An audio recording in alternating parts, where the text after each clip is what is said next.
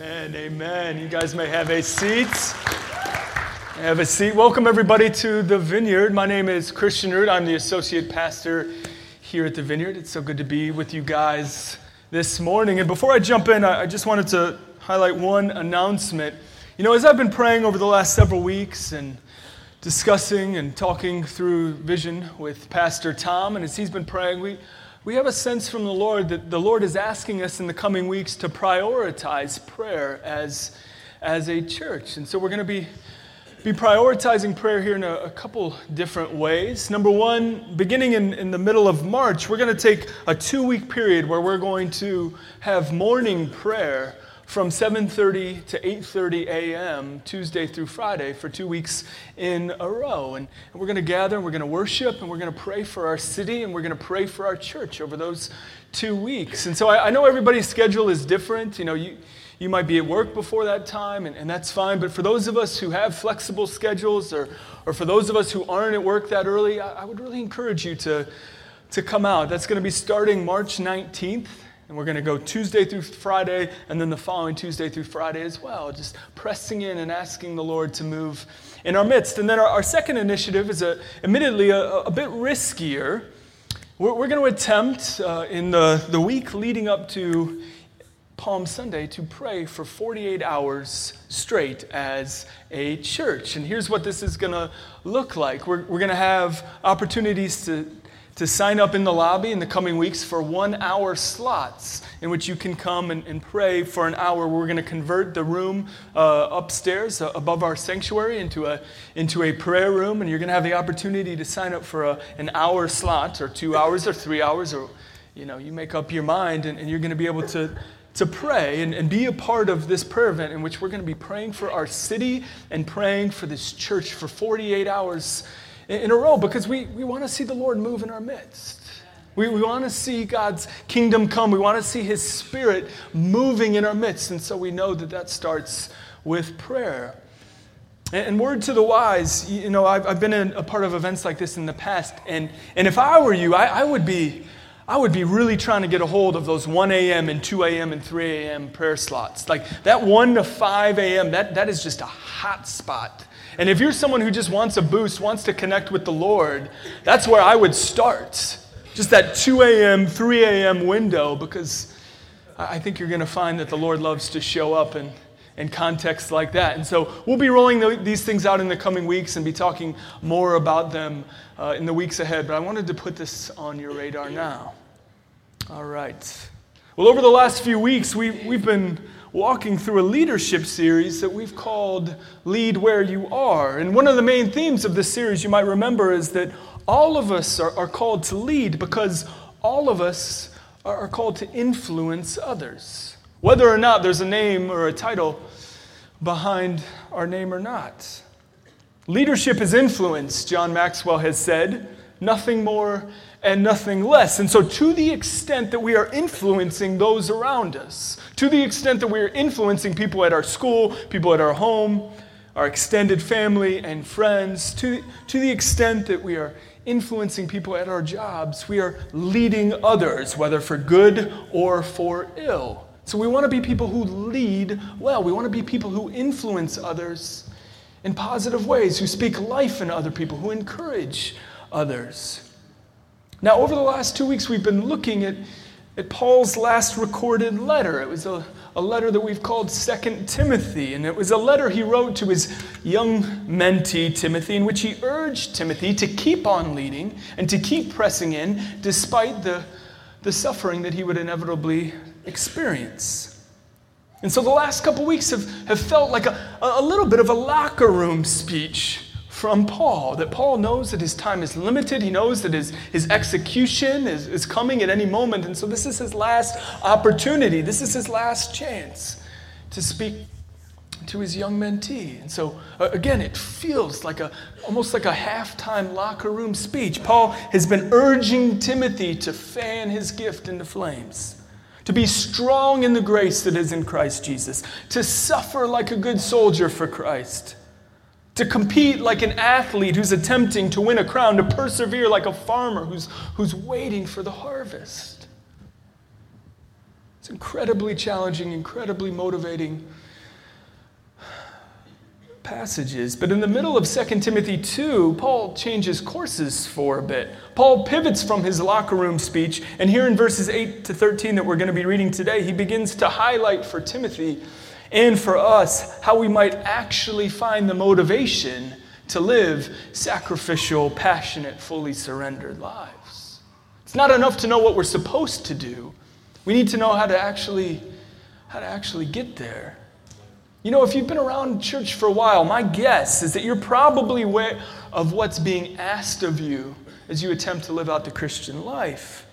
But here in the, the middle of 2 Timothy chapter 2, Paul lays out for us how we, how we actually get there, how we can find the motivation that we need to live fully surrendered, sacrificial lives for our King. And so, why don't we pray?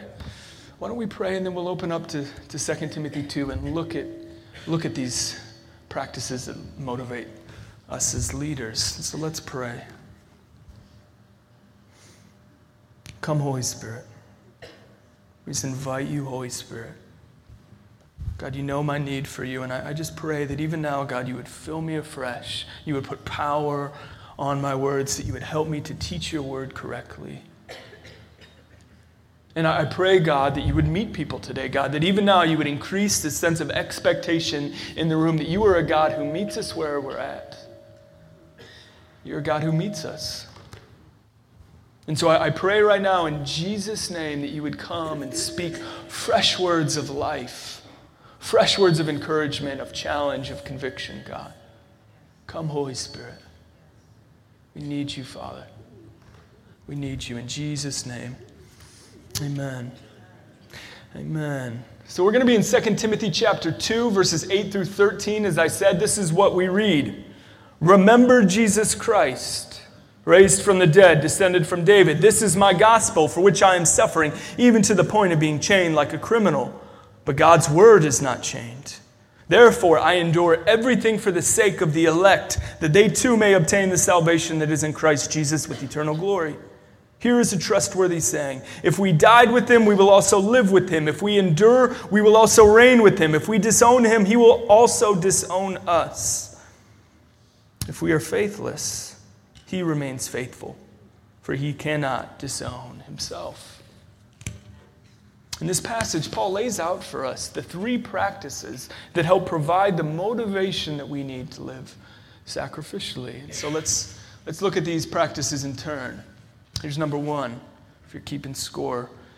To begin, Paul tells us that sacrificial leaders, they reflect on their Savior continually. It's our first point. Sacrificial leaders, they just reflect on their Savior continually. Let's read verse 8 again. Remember, Paul says, Jesus Christ, raised from the dead, descended from David. This is my gospel.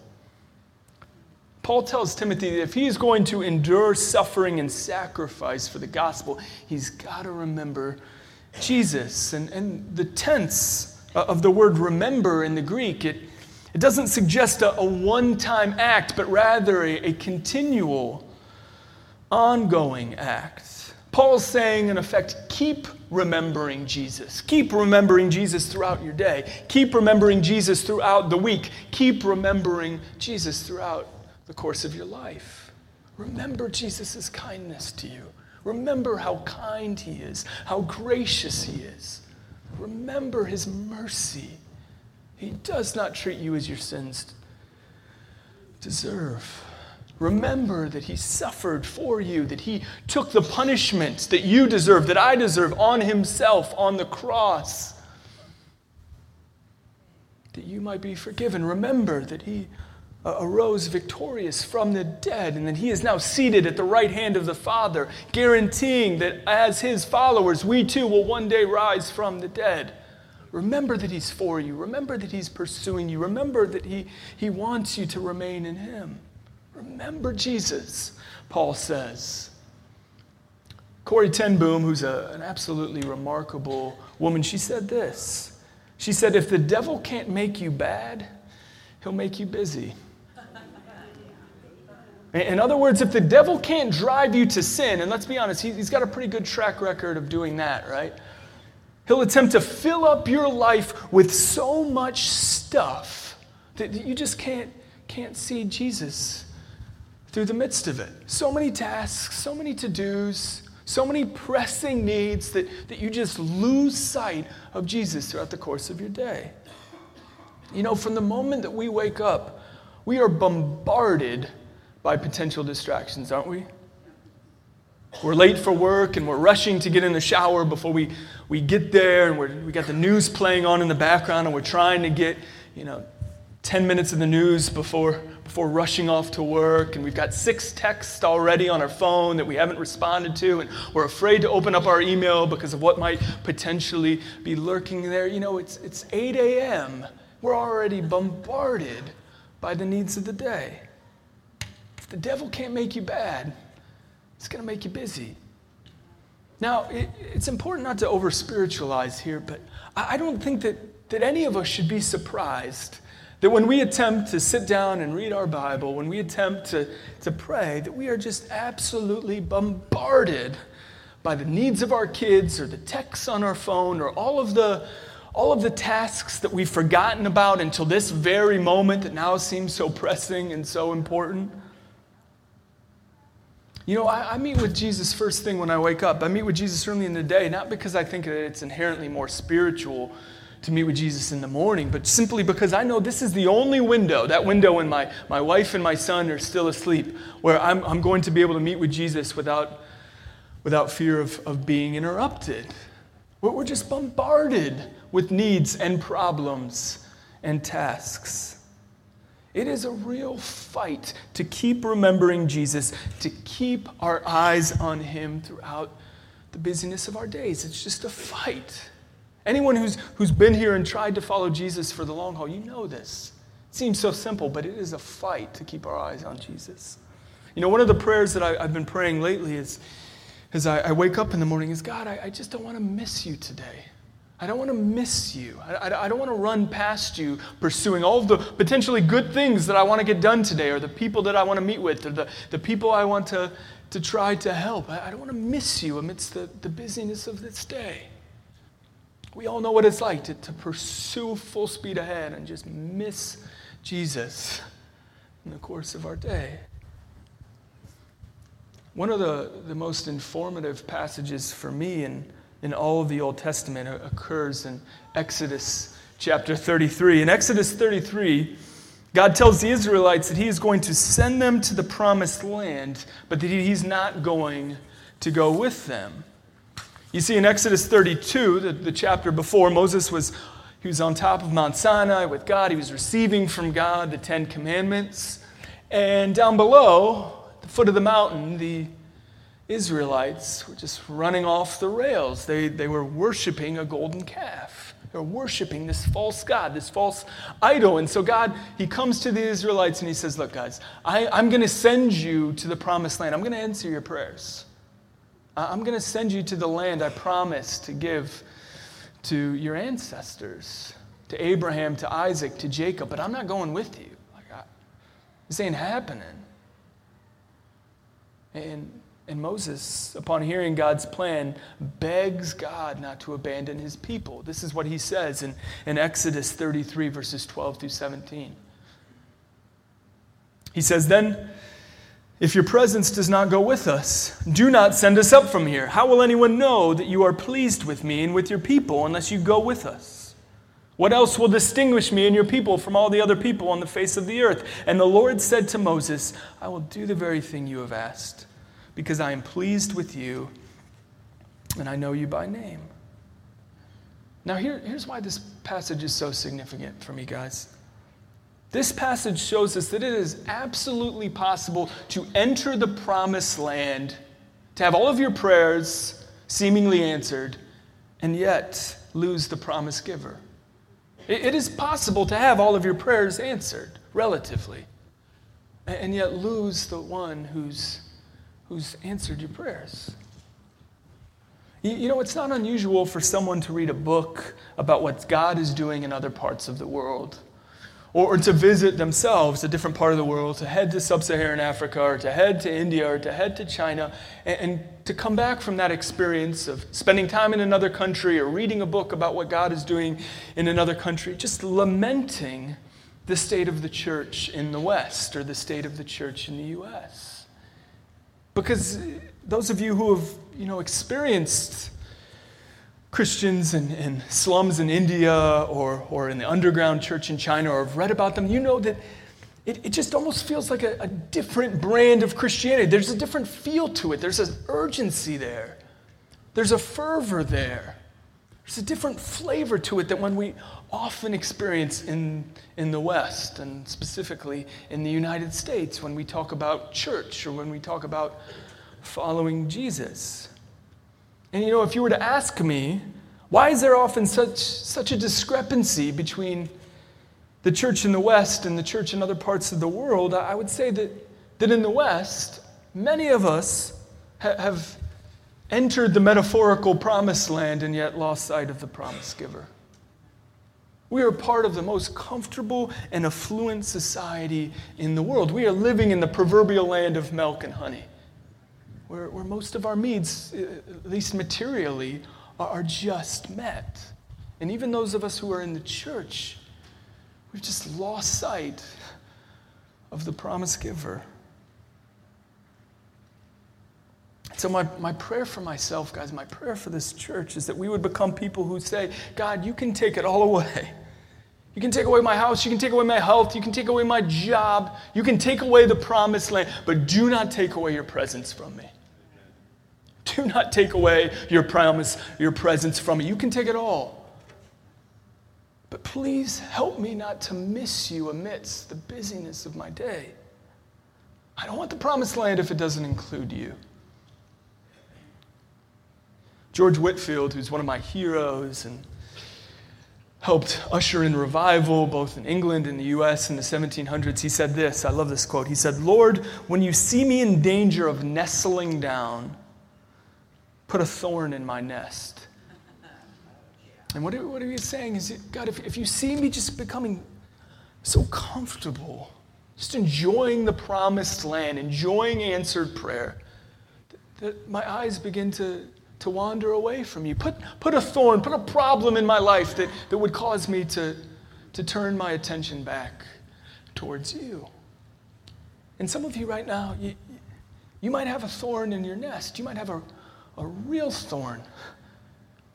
And, and by no means would I, I, want to minimize the pain, the suffering, the struggle that you're going through, or even attempt to, to believe that I, I know what that is like. But I also know that sometimes God brings thorns to help us in our desire to turn our attention to Him. Paul tells us that if we want to be people who are willing to make sacrifices for our God, we need to keep remembering Jesus. We need to remember him through prayer. We need to remember him through turning to his word. We need to turn our attention, our affections to him throughout the course of the day. Sacrificial leaders, they reflect on their Savior continually. And secondly, sacrificial leaders, they reflect on the power of God. On the power of God. Let's read verse 9 and 10. This is my gospel, Paul says, for which I am suffering, even to the point of being chained like a criminal. But God's word is not changed. Therefore, I endure everything for the sake of the elect, that they too may obtain the salvation that is in Christ Jesus with the eternal glory. Paul tells us that he's in prisons. He's chained to a wall and he's suffering, and yet he's willing to keep pressing on, to keep serving, because he says, the Word of God cannot be chained. That is to say, Paul's saying, look, look, you can chain me, you can beat me, but I, I know one thing for certain, and that, that is God's will will still be done. God's purposes will be accomplished. That, that the attack of the enemy, the attack of this world, cannot thwart the purposes and the plans of God. God's word, it cannot be chained. And so Paul says, Therefore, I endure everything for the sake of the elect. I endure everything for the sake of those who will respond positively to the gospel. I keep pushing, I keep proclaiming the gospel, I keep preaching, I keep telling other people about Jesus because I know no matter what happens to me, God's word can't be chained, His, purposes can't be thwarted. You know, one of the greatest lies followers of Jesus often believe is that God can't or won't use us because of our inadequacy or because of our lack of gifting. We just assume that God is going to use other people people over there who are smarter and more intelligent and more charismatic. Just always people over there. I don't know where uh, over there is necessarily, but it, it it's certainly not me. God's not going to use my life. But of course, all we have to do is open up our Bibles, of course, to, to find that God loves using the inadequate. He loves using the weak. He loves using the feeble. And so some of us have to ask ourselves the question this morning Is God powerful enough to use someone as powerless as me? Is God powerful enough, the God of the universe who created everything you can see? Is he powerful enough to use an instrument as weak or feeble as you, as me? Because when we just assume that God can't use us, that is really an affront to the majesty and the glory and the power of our God, who, who is so strong, so capable, so wise, so competent that he can use even the weakest of instruments. Let us not hide behind false humility or fear and so limit what, God wants to do with us. You know, John Wimber, who helped found the Vineyard movement, some of you are familiar with him, he used to say, Do not say that God can't use you to heal someone until you've prayed for 500 people. And what, what he meant was that he, he knew most of us, that the most of us, you know, we believe theologically or philosophically that God still wants to heal today. And so we, you know, we step out and we pray for someone at home group or you pray for someone at church, or maybe you're really bold and you pray for someone at work and, and nothing happens. We pray maybe a half dozen times, a dozen times, but, but you know, revival doesn't occur. And so then we say, well, God doesn't use me to, to heal other people. And so you stop praying for people, become a self fulfilling prophecy. Yeah, God doesn't use me to heal others because I don't ask anyone to pray for them. And you know, if, if, the Apostle uh, Paul were up here right now, if he, he was standing in, in front of us, I think he would say, you know, do not assume that God can't use you to lead other people to Jesus by sharing your faith with them until you've shared your faith with 500 people.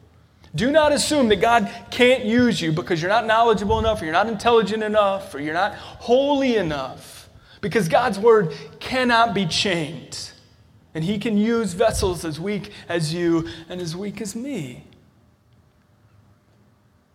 Now, now you might be saying, okay, Christian, that's, that's all fine. That's, I, I, I get it. But you got to understand, I mean, you went to seminary for three years. You probably had to take classes on this stuff. And like, you're kind of quirky and weird already. And so you're probably just used to people thinking that you're weird.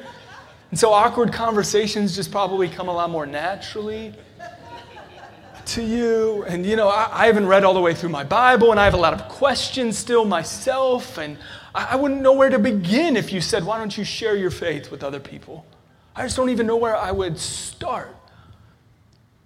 And so, if that's where you're at, let me just quickly just give you three, three ways that you can begin to, to share your faith with others, or three steps that are going to help you as you seek to do this. Three just really low bar ways that you can grow in, in sharing your faith. I, I've shared these with you before, but I think it's worth I think they're worth mentioning again. Number one, as I've said in the past, you want to share your faith with, with someone, just begin to pray each morning God, would you bring opportunities in, into my life?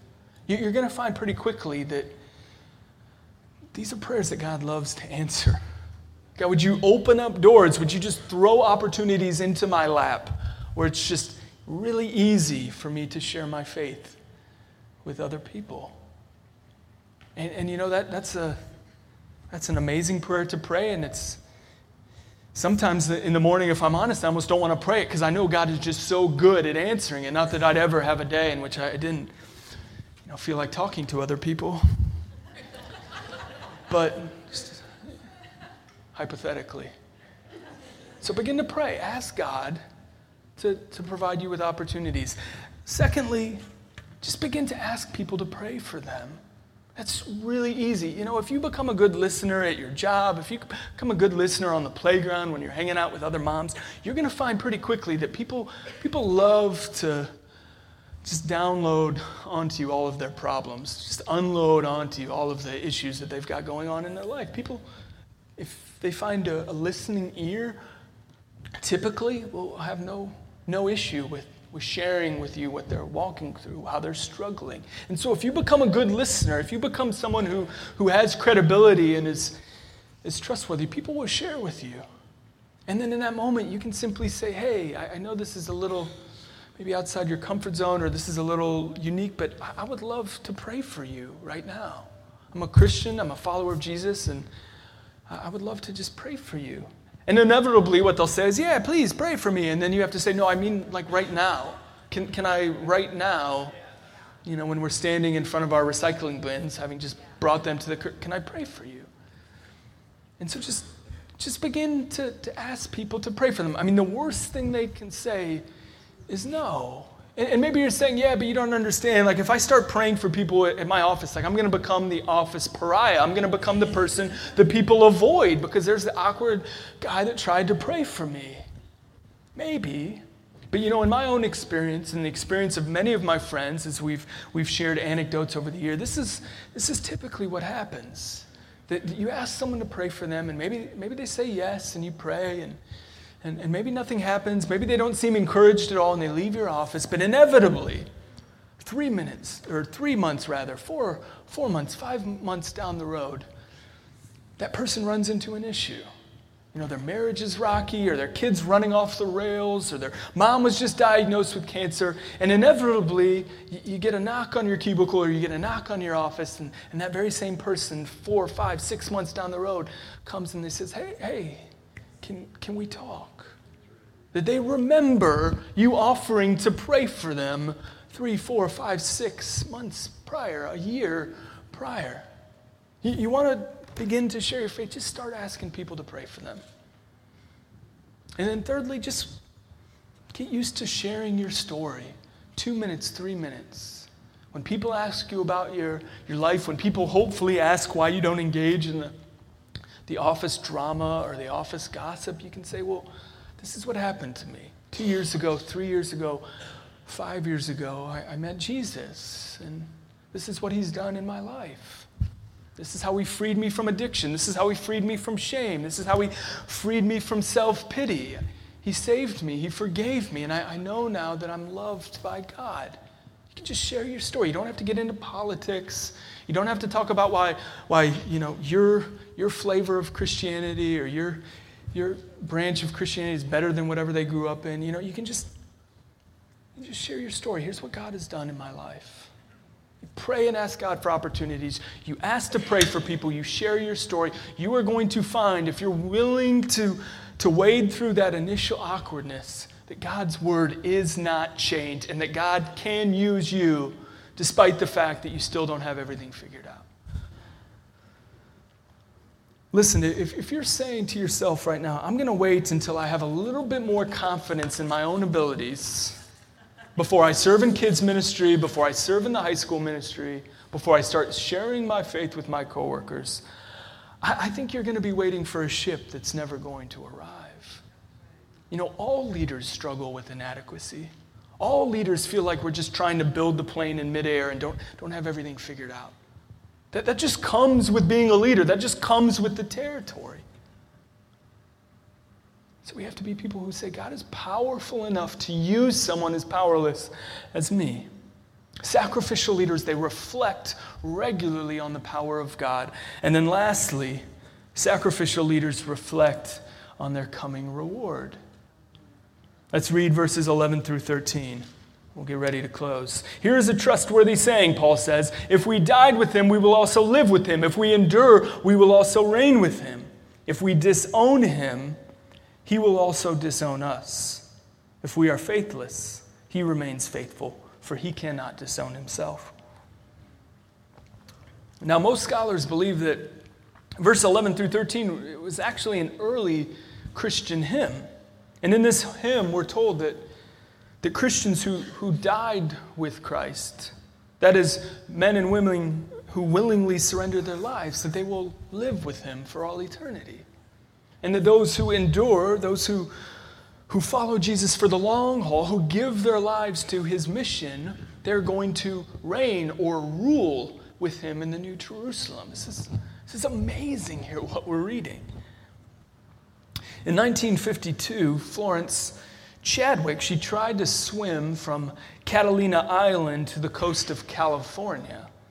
And it's a, a swim that would take about 15 hours in total. She would have to endure choppy waters, the dangers of potential shark attacks. That would be enough for me to say no go, and extreme fatigue. Now, during her, her first attempt, a, a thick fog set in so that she could no longer see the California coast. And it, it, it brought fear, it brought discouragement. She, she had nothing to guide her way, and so she eventually she gave up. Two minutes, two minutes, two months later, she attempted the, the same feat. She tried to swim the 15 hours it would take to get her from Catalina Island to California. And this time, once again, a, a thick fog set in so that she could no longer see the coast, and yet she was able to make it. And so the reporters, they asked her, How, were you able to make it? Particularly when you, the fog was with you again. And this is what she said. She said, The first time, all I could see was the fog. The second time, I kept a mental image of that shoreline in my mind while I swam. You know, Florence Chadwick, she gives us an accurate picture of the Christian life. We're called to be people, to be men and women and children who keep a mental image of that shoreline of our final destination in our mind while we run the race for Christ. That, that throughout our lives, we're, we're just constantly fixated on that finish line, fixated on that time when we're going to see Jesus face to face. Fixated on that time where He's going to embrace us and affirm us and invite us to live all of eternity with Him to reign and to rule with him. Now, I'm, I'm still a young guy, but I, have got a, a good many sermons under my belt now, and I'm going to do something uh, that I've actually never done before in the last eight or nine years that I, have been preaching, and, and that is I'm, going to use I'm going to use a prop. So this is a, a, new thing for me, but we'll we'll see if it works because there's there's just nothing I, I could think of to better demonstrate this last point.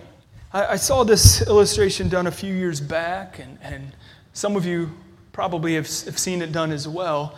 Um, but I, I think it just gives us a, a, better picture of what I'm trying to, to convey. So I, I want you to pretend that this, this rope is a timeline of your existence. So this rope, pretend that it doesn't end at the end of the stage, but that it, it just is infinitely long, okay? That it could just wrap around the, the earth several times, okay? So this robe, this is your existence. And this little red part right here, th- this represents your time on earth. This represents the, the 50, the 60, 70, 80, 90 years, however long you got. This represents your, your window here on earth, okay? You tracking with me so far? So you've got a few short years here on earth, a few short years, and then you've got what? All of eternity. You've got millions and millions and millions and millions and millions and millions and millions of years. That's the reality. We know this. Now, for some of us, this little red part right here, this is all that we think about. This little red part is all that we think about. We are just consumed with this little red part right here. Right? This is, this is where all of our attention, all of our, all of our thought is given. And sometimes we think things like this you, you, know, if I, I save here and I save here and I save here, then right here in this little part, I'm going to have a really nice life. I'm going to eat really well. Maybe I'm going to travel. This little part right here, it's going to, it's going to look really, really nice. And, and here's why this is crazy to me. Here's why this is crazy to me. Now, I don't want to get any emails. I'm not telling you not to put money in your 401k, okay? That's not what I'm saying do Dave Ramsey. It's a beautiful thing. But here's what I'm, here, here's what I'm saying it, it is crazy to me that we, we spend so much time just fixated on this little part right here. When the Bible tells us that the decisions that we make right here are going to affect all of this. They're just going to affect millions upon millions upon millions of years. And so, why would we spend so much energy? Why would I spend so much energy trying to make this little red part a little more comfortable for me? Finding a little bit more entertainment, a, a little bit more enjoyment, a little bit more rest, instead of thinking about how I can pursue a reward that's going to, to be with me for millions upon millions of years. Listen, do you, do you know why some people are, are able to sacrifice so much for the gospel? You know, those men and women that you, you read about that lay down their life for the Lord, that they're martyred for their faith, or, or maybe, maybe they just give extravagantly, right? Or they're willing to just take in foster care kid after foster care kid, or they just spend so much of their time consumed with, with things of the kingdom and helping people and seeing God's kingdom come. You, you know why people are able to do that? It's not because they're, they're made of, of, of anything different than you or me. It's not because you know, God has wired them somewhat differently. It's because they're not fixated on this little part right here.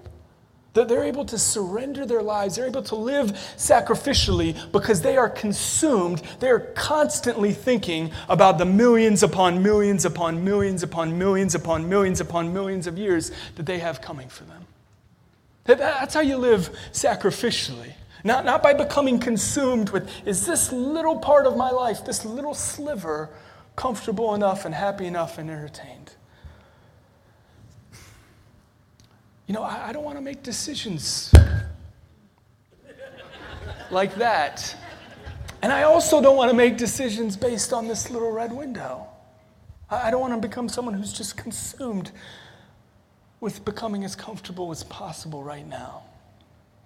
You know, think about this with me for a second. Paul has been Paul has been in prison, or not in prison, Paul has been in heaven now for 2,000 years. 2,000 years he's been with the Lord, roughly, a little bit under that. And, you know, in light of eternity, I mean, that's nothing, right? I mean, 2,000 years is a lot, but in light of millions upon millions of years, that's just like, that's nothing. I mean, he hasn't even unpacked his bags yet, really. He's just finding out where the food court is, you know? But Paul has been with Jesus for 2,000 years. I, I, mean, do you think he has any regrets?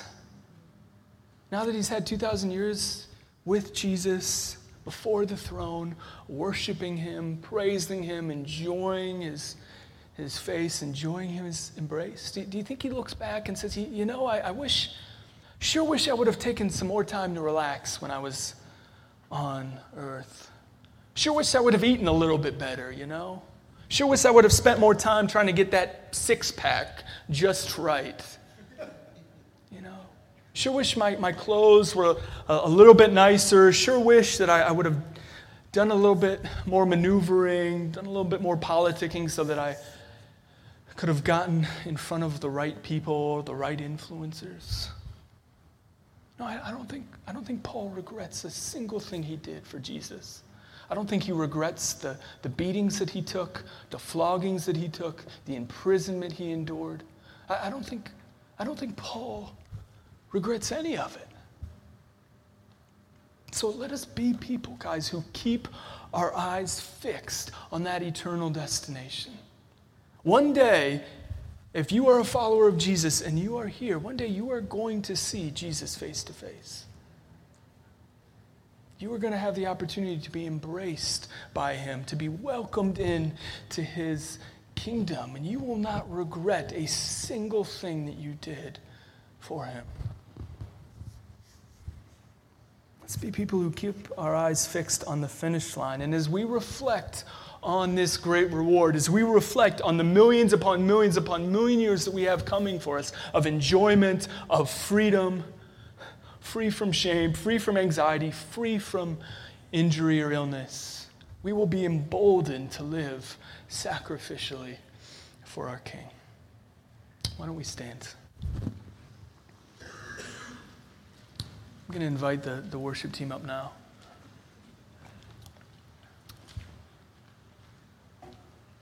We, we don't have a lot of time left, guys, but, but here's what I want to do. I want to give us, some of us, a chance to respond. And as I've been saying over the last few weeks, you know, we want to pray for you regardless of, of what you need prayer for. And so if you need prayer today, we want to pray for you. And so if you're, you're one of our, our trained prayers, if you've been through the, uh, the prayer class, why don't you begin to head to either sides of the stage right now? We did not have enough people praying in, in our first service. And so I would ask if you've been trained to pray, please, please head to the wings because we want to make sure that every single person here that wants prayer is going to have the opportunity to get it. And there's, there's a couple groups in particular that I, I just felt like God put his, his finger on. Number one, I, I shared at the, the front end of the sermon that, you know, that wonderful quote by Corrie ten Boom if the devil can't make you bad, he'll make you busy. And for some of us right now, that's just where you're at just busy. Some of that because of your own mistakes. You know, you admittedly you might say I've overcommitted, I've took on too much. And some of you you just had a lot just dumped in your plate outside of your control. Just in a busy season. And you might say, you know, that, I feel like that's my life. I'm, I'm constantly in a rush, constantly trying to make it to the next appointment, constantly trying to put out the next fire. And I feel like there are many days I just miss Jesus, or many weeks, months, I just miss Jesus. Just run right past him. And if that's where you're at, if you're in a particularly busy season, we want to pray for you.